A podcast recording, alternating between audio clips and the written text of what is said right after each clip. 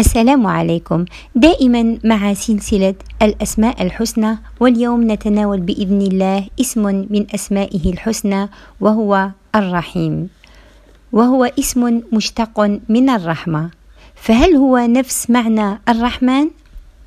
ذكر هذا الاسم الجليل في كتاب الله 114 مرة أي ضعف عدد ما ذكر اسم الرحمن. الذي ذكر 57 مرة. فسبحان الله. فما هو الفرق بين الرحيم والرحمن؟ الرحمن صفة ذات مختصة بالله تعالى وهي صيغة مبالغة. أما الرحيم فهي صفة فعل فنقول مثلا رجل رحيم.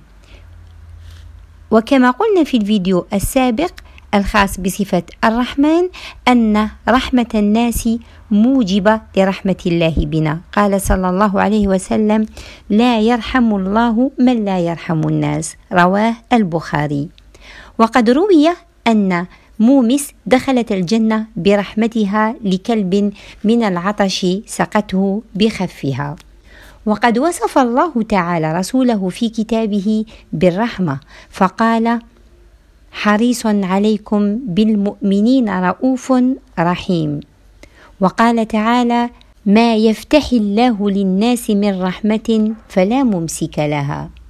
ورحمة الله ليست قاصرة على ما يهب ويعطي بل تمتد إلى ما حرم علينا ومنع.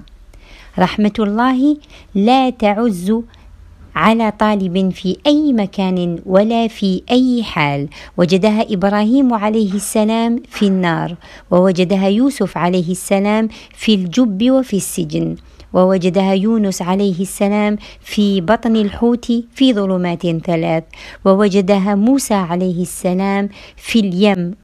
وهو طفل مجرد من كل قوة كما وجدها في قصر عدوه فرعون.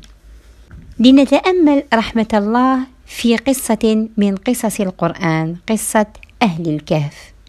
وهم فتية فروا بدينهم إلى كهف في الجبل وهو مكان ضيق مظلم لا يستطيع إنسان أن يمضي فيه إلا وقتا قصيرا.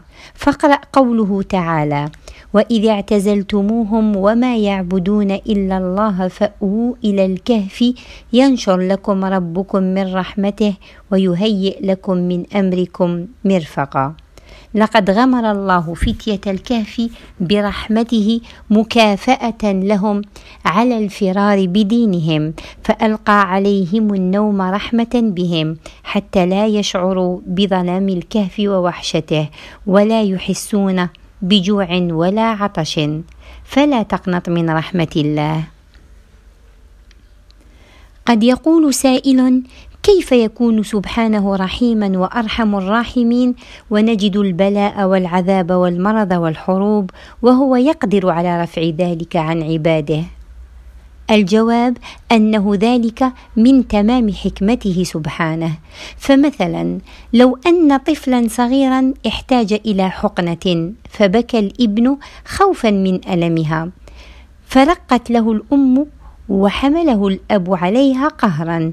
فالجاهل يظن أن الرحيم هو الأم دون الأب. والعاقل يعلم أن إيلام الاب لابنه من تمام رحمته وعطفه.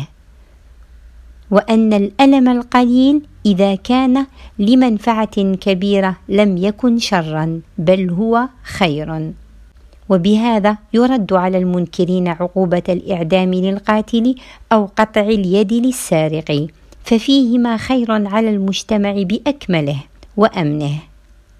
فما يقدره الله لنا من بلاء وشدة ومرض إنما في باطنه رحمة.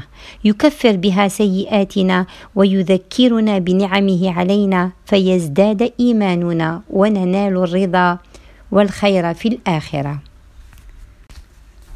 مر أبو الدرداء يوما بجماعة تجمهروا على رجل يضربونه ويشتمونه. فقال لهم ما الخبر؟ قالوا وقع في ذنب كبير. قال أرأيتم لو وقع في بئر؟ أفلم تكونوا تستخرجونه منه؟ قالوا بلى. قال فلا تسبوه ولا تضربوه لكن عظوه وبصروه واحمدوا الله الذي عافاكم من الوقوع في مثل ذنبه. قالوا أفلا تبغضه؟ قال إنما أبغض فعله. فإذا تركه فهو أخي. فأخذ الرجل ينتحب ويعلن توبته. فهذا هو أثر الرحمة بين الناس على المجتمع. اللهم إنا نسألك رحمة من عندك تهدي بها قلوبنا وتجمع بها أمرنا وتلم بها شملنا وتبلغنا بها رضاك في الدارين يا ذا المن والعطاء يا أرحم الراحمين.